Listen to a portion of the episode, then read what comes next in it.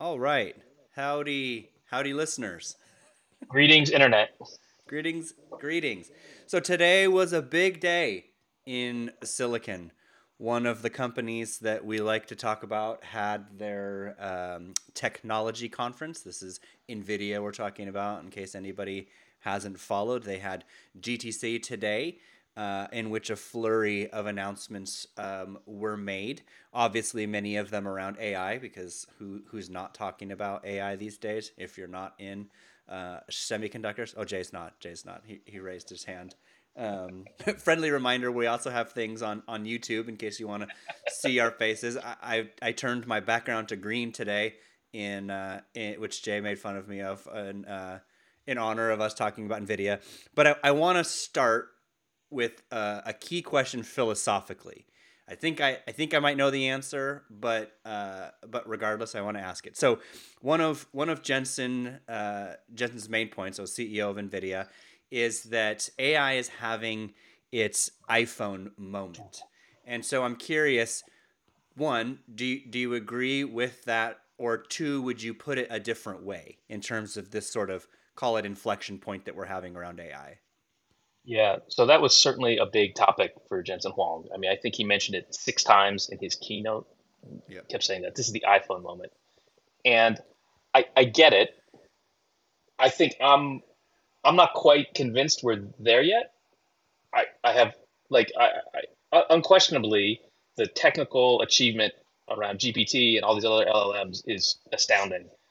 Some incredible stuff they can do I'm just not convinced that this is something that's going to like reshape the world the, the way the iPhone did. Um, uh, happy happy to be wrong on this, but let's let's bookmark this and come back in a year and see if we're laughing at me.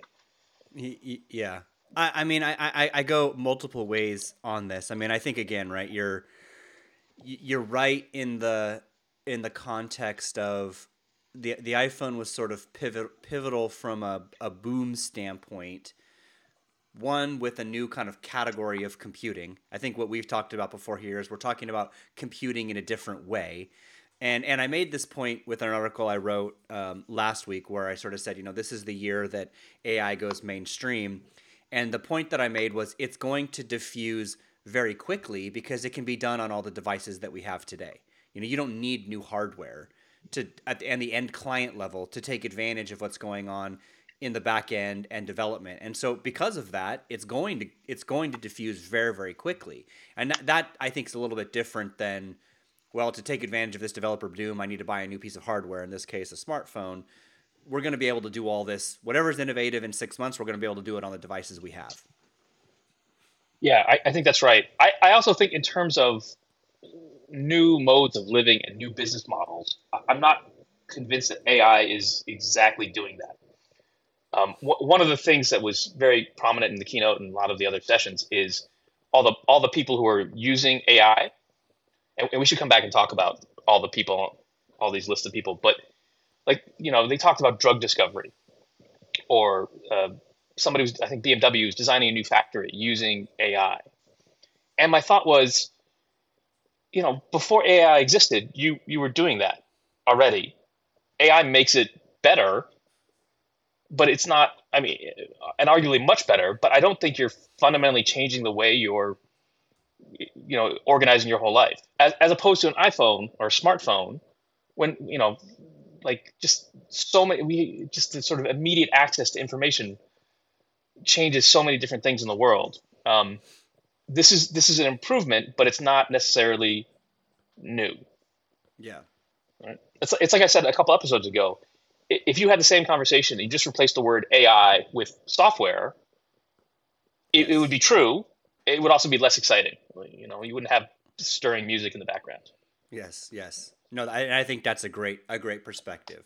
Okay, so that was on the overall framing and positioning another theme that I caught, and I thought this was really interesting because you know Jensen didn't just come out and say I hate x86, but in a lot of the things that he said, announcement wise, or or or shunned of the processor, right? He like took the little x86 CPU processors and kind of put them in a little corner and was like, they're they're okay for there, but if you want to minimize your cost, if you want to minimize your power savings, there's better places to do that and you can do those things on these gpus or you can do them on some of the accelerator cards that they're launching like the l4 and and and so i kind of took this like man i mean he is really you know, i mean i think we all who know jensen's past and himself like there is no love for for x86 but but but really in in the way that they are they are architecting their products and and even how they're moving in the um, the Grace Hopper ARM CPU into some of these products,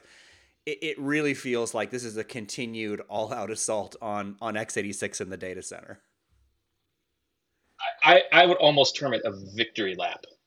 Okay. Because because there there was one product sort of late in the keynote where he, he mentioned, oh, this is going to be this module and it's going to have uh, an Intel CPU in it, and I thought, wow, that was that was very gracious, it was very magnanimous of him in victory to award them this consolation prize, because yes. everything else was just like I, you know, like this is so much better than he, he explicitly called out like this is better than the best x86. Yeah, which is important because it's not even better than Intel. He's implying it's better than AMD with who has yeah. you know advanced process.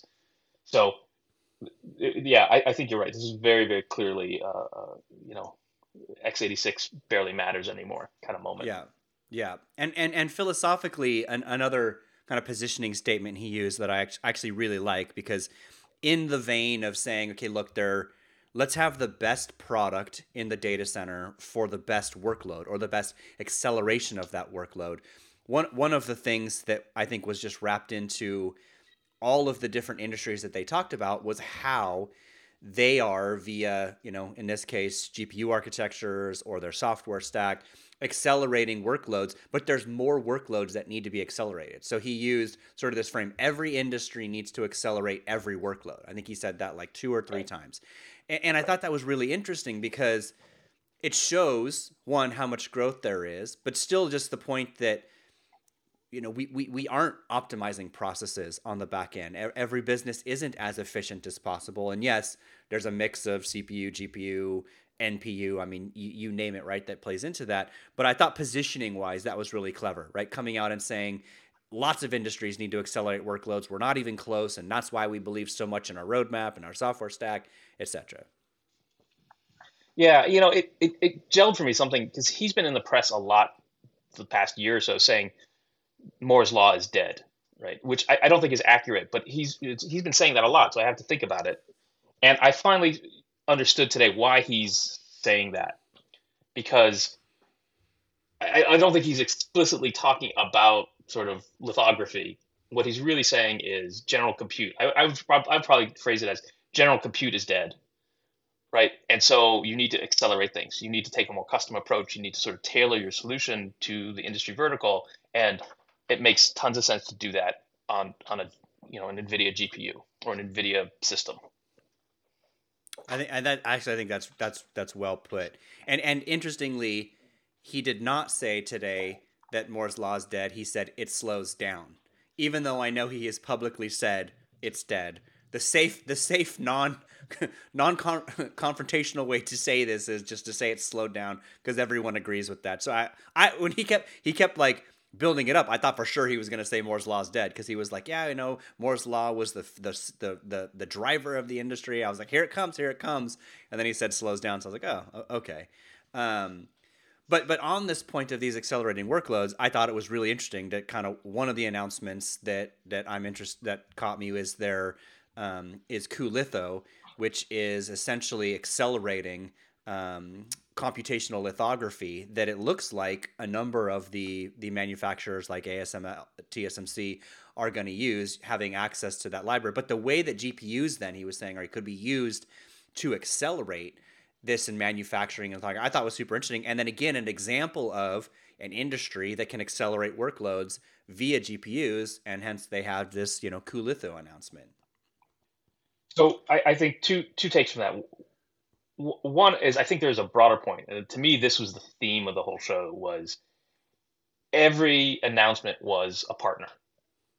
We're doing this incredible thing with this other company, right? I looked it up today. They have 37 press releases out today, which is mm. staggering in its own right. Way more than half, probably two thirds of them, explicitly mention a partner in the headline, right? So vast amount of, of attention focused on who they're working with, which is again sort of customizing to a vertical solution. And I think that's that's a really important theme. And then we turn to cuLitho, which is like almost a perfect example of this. It's almost too perfect because it so explicitly is in their best interest to improve lithography. But it's really, really, it was really fascinating what they're talking about. Like, you know, he had that he had that moving diagram of how the ASML EUV machine yeah. worked, which I thought was super fascinating. But then it, when we actually got down to the sort of nitty gritty of what cuLitho can do, like, I mean, there's it's an advanced course in lithography right there, yeah. and just the idea that like, oh, the math doesn't look like the circuit. It, you have to like light does strange things, and you need to sort of computationally address those. And yeah, let's accelerate that and do it even better. I mean, that's that's to me like it's it's really abstract and esoteric. You have to go through a couple layers of semiconductor background to get there. But it's you know to me that's like this that's the Chat GPT equivalent. It's like something really useful, yeah. right? And then you're not writing you know rap songs or iambic pentameter application essays. You're doing something very uh, creative in, in a sense, but just with crazy complicated math on a crazy complicated manufacturing process. Yeah. Yeah. Well, and and on this theme that you that you touched on that I think is also kind of the underlying, you know, point of this is there was always there was the the hardware product that they were talking about that played a mm-hmm. role in said area. Then there was the software enablement, the platform or the software standards that were being used that NVIDIA supports. And then in some cases, there were now services really on top of this, as it looks like NVIDIA is moving more, you know, towards some forms of services like, you know, DGX Cloud was an example of that, where, um, you know, they're holding hybrid training platforms. They had their foundational models, which I think is worth talking about because that was super interesting, trying to just democratize and make sure more people have equal access to large language models, not just you know OpenAI and and and uh, and and Google and others. And so you see that you know there was hardware, there was the software component, and then there was a services component in some as well in some of these verticals. And that's you know that's kind of the first time I've seen Nvidia present that that whole hardware software services strategy. I know internally they like to be thought of as a platform company.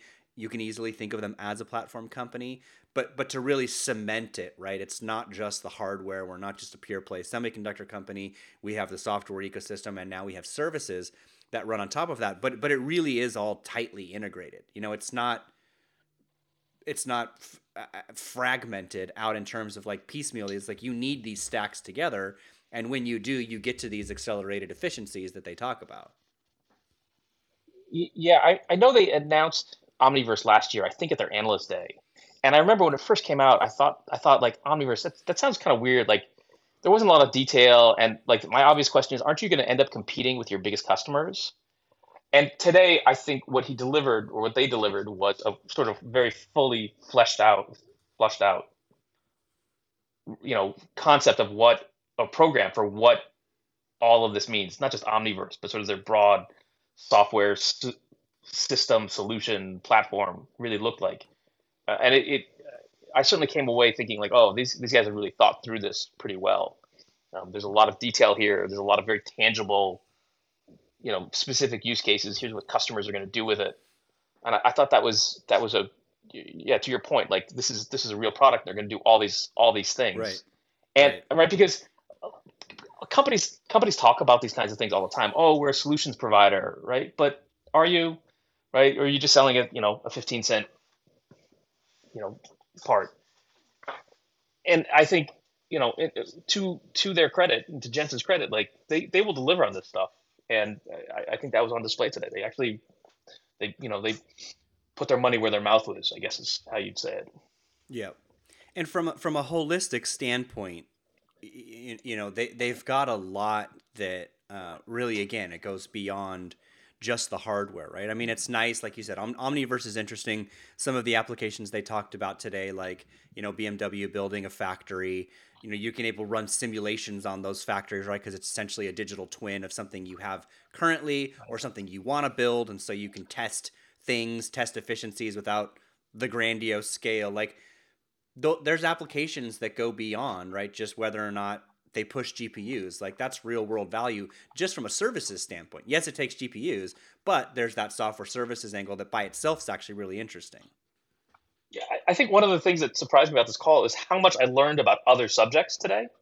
Like I mentioned the EUV machine. Like, oh, I, would never seen one working, yeah. you know, animated. Uh, but it was other things too. It was like, how does the drug discovery process work? Like, they right. somebody walked through all the steps of it.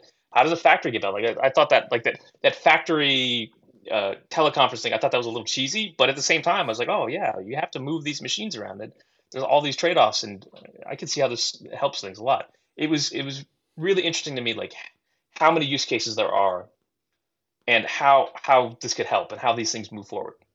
Yeah.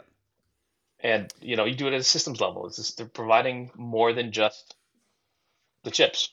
Yeah. So so let's talk again a philosophical point that was made that I'm, I'm sort of curious you know your your your take on because i'm not i'm not sure i agree even though i understand why um, you know jensen's positioning this way and nvidia likes this idea. But at the same time it's also very if this is the world that we move to it's very uh, good for nvidia. But that the vast majority of this compute takes place on the gpus you know, he was talking about inference, you know, not just the training or the deep mind. So that again, that's a great world, and he shows a picture where it's like, hey, you can get rid of all these CPUs if you just do all of this. Like, I get why that's there, but philosophically, like I said, I'm not sure I agree that it's just great that we do everything on the GPU. So philosophically, I'm lobbing that one at, at Yuri. Do you agree? All all these things are best on the GPU. I, I think I mean this is the big question in front of semis today is who's going to own the inference market you know, I've talked about this before. Training is NVIDIA's. Yeah. It's NVIDIA's to lose, and I don't see anyone else really challenging for it anytime soon. So then the question is what the opportunity is in inference. And I think that's the that's where a lot of the fight is going to be. I think NVIDIA looks incredibly well positioned to do inference in the data center. Yes. Um, but I think, uh, you know, they're going to have to go up against some of their their, their customers on that because some of them have a different view or want to do it themselves and then then there's sort of the edge is left over, like the you know inference on the edge, and that's going to be a huge huge category, uh, which it's not really their market, so it's okay. But I, I ask myself a lot, like what's going to be left over for everyone else?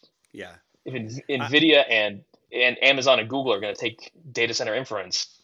Yeah. I, I, am not sure. I'm with you on the same on the same part. I mean, there's been multiple reports coming out from um, from the sell side, just looking at the cost analysis of a lot of these large language models. And, and similarly, they make the point, right? You've got a fraction of the market in terms of value amount, call it 15, 20%. That's really GPUs, but the rest of the market is for inference. And so that's really the question, right? But but it makes sense for Nvidia to say, look, you know, get rid of get rid of all of these unnecessary CPUs. That's just let them do what they should do. In fact, the way that Jensen positioned it is free GPUs for revenue generating workloads. So whatever you, do out there that's just going to make money, great.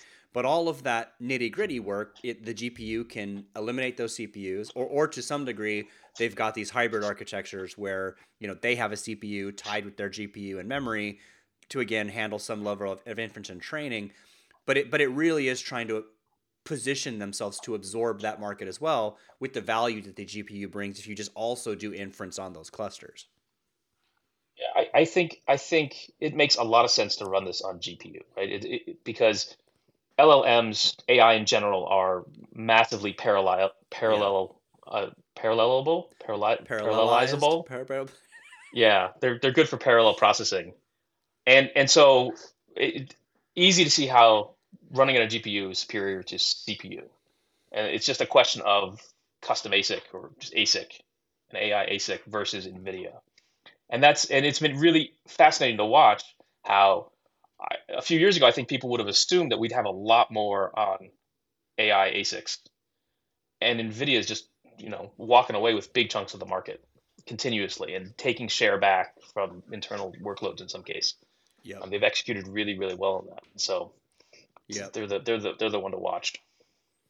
Yeah, I mean, and they had a a lot of products that um, you know, again, did, did multiple things, right? They had some of their new cards, like the L4 and the L40, were not just um, AI as a positioning, it was also video streaming, video encode, transcode.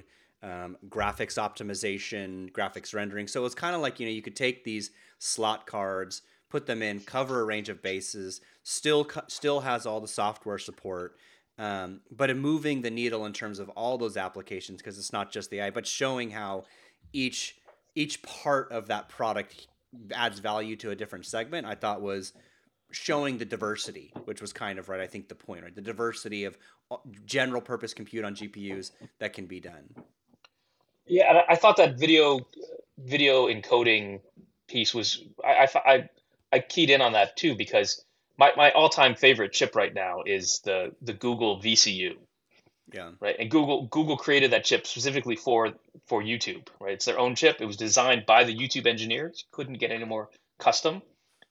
And it, they essentially created a, a, a category of product that didn't exist before. Everyone had been using CPU until then. And it's it, it's always interesting me, me me that like Nvidia says no you don't really need a VCU you can just do it here it's a, it's a really good it's going to be a textbook study of whether merchant versus internal silicon is is going to win out in a sort of large but niche segment right what did you make I was just curious because this this kind of struck me as as interesting and I've seen a little bit of analysis come in about their decision to tie themselves with the L4 to the tensor unit um, which again, it sounds like it's it's specifically positioned as inference video accelerator. But I just thought it was interesting that they've made a decision on Tensor, and that's collaboration with Google. And yes, for now, it's going to run in Google Cloud. Um, but I was just kind of interested that in your take, you know, they that's how they're tying themselves, if you will, then this point to to Google. I, I think my my very glib answer is that um, yes, they, for Google, they'll do Tensor. And for everyone else, they already have CUDA, right? right. And all the extensions that come with that. So they, you know, it, I, I would look at this and look at this not as them turning away from other approaches. This is just adding one more library, if you will, to what they are. I mean, every, everything else is on CUDA. And uh, hey, if you know, if we have to support Tensor to win Google, let's support Tensor. Yeah. Right. Very customer centric. Yeah. Yeah. The the other thing that was kind of subtle, I mean, it didn't come out directly in uh, in key, keynote verbiage, um, but was just this idea of the the democrati- democratization of these large language models, and in particular, kind of this view of how a hybrid large language model works, right? Let's and you just use like one of their foundational models, which is NeMo, for example, or or BioNeMo, which is an, a, another example, because that's that that you know the, for BioNeMo, for example, it doesn't need to be a you know a trillion parameters. It can be partially a small language model, generally trained on um, on biology or whatever the science is, and then the hybrid part of that comes into Research Institute has data their own trains their own model on one of these you know GPUs, and now they have the combination of their proprietary data with sort of an open LLM, in this case biology, and then to some degree use that as their foundation for differentiation, a service they provide, providing their. So this idea of this hybrid, I thought was kind of interesting. Yeah, yeah. I, you know, I've I've been reading a lot the last couple days about how quickly so many of the LLMs are getting moved, ported to, you know, not just laptops, but like Raspberry Pi, right? it, it is it is very clear that that's going to happen very very quickly, and some of that is just a function of Moore's law, such as it is. But I, I think that that's just embracing the reality. I think that's where a lot of this is headed. Is where people are going to want to run this on prem, if you will, or on their own yeah. on their own hardware, yeah. and uh, might as well just embrace that and head that way because right. you know I, I think other than you know the very very biggest companies, that's how this is going to get that's how a lot of people are going to interface with with LLMs. Well, and having a card that is basically positioned to to to serve call it a 5 to 200 billion parameter model that yeah, you could run on prem better than a consumer GPU but has more of this like if they're not saying like take this and run a trillion, you know, model, they're like this is specifically for these smaller language models and, and it just feels like more organizations will adopt that approach right, than just licensing tokens and whatnot from a generic system like Chat, like OpenAI or or others. And but to me again that just comes back to that's really an empowering position for the organization to differentiate. And again just democratizing this idea. So these few companies don't have access to these llms it's sort of a bit more democratized. So i, I thought that was helpful because that's been a big part of the discussion making sure everybody has yeah. access to these can use them. It's not limited to the few and, and this is part of it. It's early days but this is part of it yeah and and I, I think that's i think that's well put and if you think about it like you know moore's law is not dead i guess jensen and i agree on this so we are going to have three and two nanometer. And once we get there, e- even you know today's trillion parameter model will be accessible on fairly you know basic hardware again. So yeah. it's it, you might as well like they're on there's you know they're aiming where the puck is going to be kind of stuff. Yeah. No, I, I agree. All right, La- last question. So coming coming away from sort of the these announcements, are there any because this is what I've been trying to figure out, right? I've I'm trying to not be overly bullish on Nvidia because because like, you know, there needs to be health healthy competition, but but even after today, it's like okay, they're even more well positioned it looks like than they were prior to these announcements. So are there any any gaps you think um strategic kind of holes where others might come in and absorb some of this just just to present the counter to the ultimate you know bullish position. Like what are some of the potential gaps uh, or holes? Yeah I, I, recognize this has been a bit, little bit of a jensen love fest. Um, so I, I in, in some senses like gtc it's a developer conference. It's not necessarily the place where they're going to announce a lot of new like new products like really roadmap type stuff uh, everything almost everything today was sort of just like yeah here's this thing and here's how it's going to work. Very, very practical as opposed to future. And then you layer on top of that Jensen's proclivity to sort of speak in very visionary terms. Uh, I, I, it's, but it's that, that being said, there's, it's hard to find many gaps. Like in terms of yeah. what we saw today, they just sort of lined up all the pins and knocked them down one by one. Right here's for yeah. healthcare, automotive, transportation, energy, boom, boom, boom. Right, lithography, yeah. and so I, I don't I don't think this is the yeah I, I didn't see a lot of gaps today. I think you know we we could I mentioned before there are a lot of questions about the edge and what if any role NVIDIA wants to or can play in that. So that's certainly interesting. Um, but beyond that, it's, it's I'm, I'm struggling to think of. I want I want to find something critical to say, but it's it's a little so tough the, today. The the only thing, not the only thing, is one thing. Sort of the main thing that hits me is, um, and it's not today, but I guess it's the one thing I'm watching for, is any any vulnerability in the software stack that essentially could relegate Nvidia to a hardware company you know they've been smart about this. Like what they did with cuda was brilliant. I don't know if it was a brilliant accident or if it was strategically brilliant to uh, to, to to to to really do the end goal that it would which was just make nvidia gpus more valuable. But if there was soft and, and this is why to some degree i think it's important that they did what they did in foundational models and these more approachable llms because let's say ai gets controlled by Microsoft eh, via OpenAI or Google via Bard, right? You could then see them verticalize their software ecosystem, and then NVIDIA is just the GPU instead of playing role in that software stack. That would be the only thing. Again, not to say and the GPUs get commoditized, but you see where I'm going, right? It's not as valuable if there isn't the vertical software and services stack. Yeah, I think that's a good point. But that that again, I think that speaks to that whole catalog of ships that I mentioned before, where it's like every single partner mentioned, right? They have so. I mean, every ten minutes he would stop and just like name a list of companies that were working on this stuff. Right, right, right. And um, it's right? good and to be so, the king. You know, it's good to be yeah, the king. It's, it's good to be the king. Like they, they literally have a press release that says NVIDIA works with hundred plus partners on healthcare solutions. Yeah, like, yeah. I mean, so so in, in, in that context where they're not directly competing with the cloud service providers, they're partnering with them. I, I, think that does speak to like they, they, they have a they have an eye on where the business model should be, and yeah. I think that you know we, we can we can I guess we're going to see like how that value really gets divvied up and how much software revenue, cloud revenue they can really manage. Um, but even if even if they don't capture AWS like margins on their sure Omniverse, it's it's still they've done a lot of the verticalization work, and so they're really really well positioned. Now, yeah, just just saying that, it occurs to me they didn't actually talk much about Amazon. They talked a lot about Google and a lot about Azure, but I don't know that they mentioned AWS once. The I, you know, I'm blanking. If they did, it was in brief passing, but I think you might be right.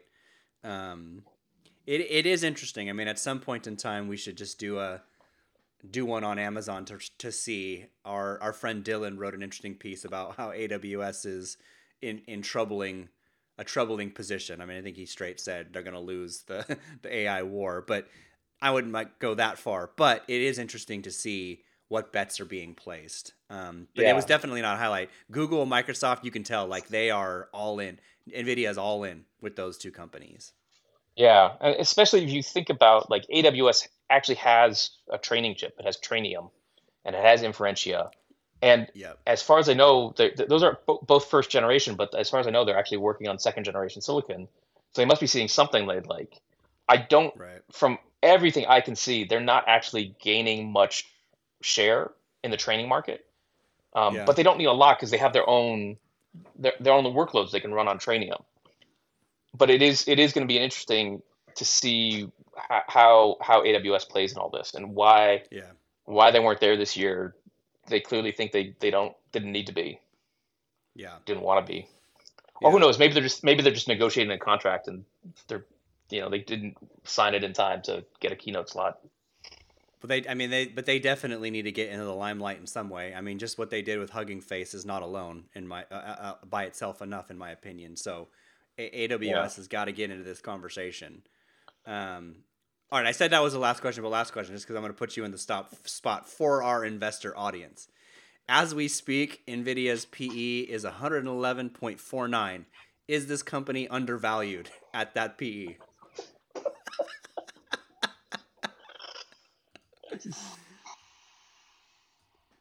What's what are numbers? 100 PE. What's a number? It is i mean in order for them to live up to that valuation this has to be the first semiconductor stock to hit uh, a trillion dollar market a trillion. Cap. yeah a trillion yeah.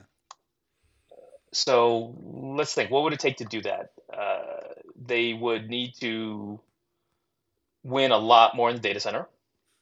And so that's probably working in their favor right? We have yeah. Big big CPU shift to heterogeneous compute. Yep. It's a lot of wallet opening up for for GPUs. Um, we have to see, we probably have to see that accelerate, which may happen with all this GPT stuff and all these LLMs coming out. You may see an even more radical shift to you know, let's go crazy. It's called fifty percent GPU in the data center. Um, th- those look hard to do.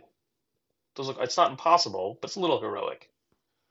Uh, so yeah, from from a pure math standpoint, yeah, it's hard. It's hard to get to this being, you know, it's it's it, it feels a little expensive. Yeah. But but strategically, they're in, they look like they're in really good shape. And certainly yeah. anything in the data center, like they just have such this this huge portfolio in the data center. Yeah. Um, it's it's and right and cloud is gonna it's you know cloud's gonna keep growing for yep. You know for a while. Yep. So they look pretty well positioned for that. Yeah. Um, no, I, I, think their I, I, think their their big gap is is automotive because autonomy is not coming anytime soon. Right. That's that's the one the one sort of flaw in their armor. Yeah. And and even then that be, that might be more of a back end play than a win on uh, on the uh, the automotive uh, on the ca- cars themselves. But but you know, I mean, I think the interesting thing is right. They're they're what 30 billion ish a year right now. I mean, you could make the case that could grow, that could double.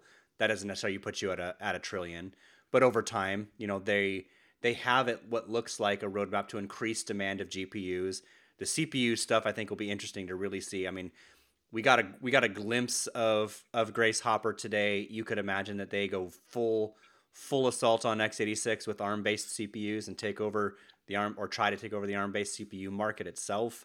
Um, so there's path, but I agree with you. I mean, getting to a trillion outside of again just people pouring money in them and increasing their PE to get inflated, which which could happen. But yeah. they are they are they are very dominant at, at the moment. So yeah, I yeah, I just be clear. Hmm? I just say, just to be clear, I, I, think they will hit that trillion dollar valuation, but it won't necessarily be justified by right. fundamentals. Yeah, agreed. But the street likes uh, dominant companies. I'm not using the M word in this case, but the street likes dominant companies. All right, Jay.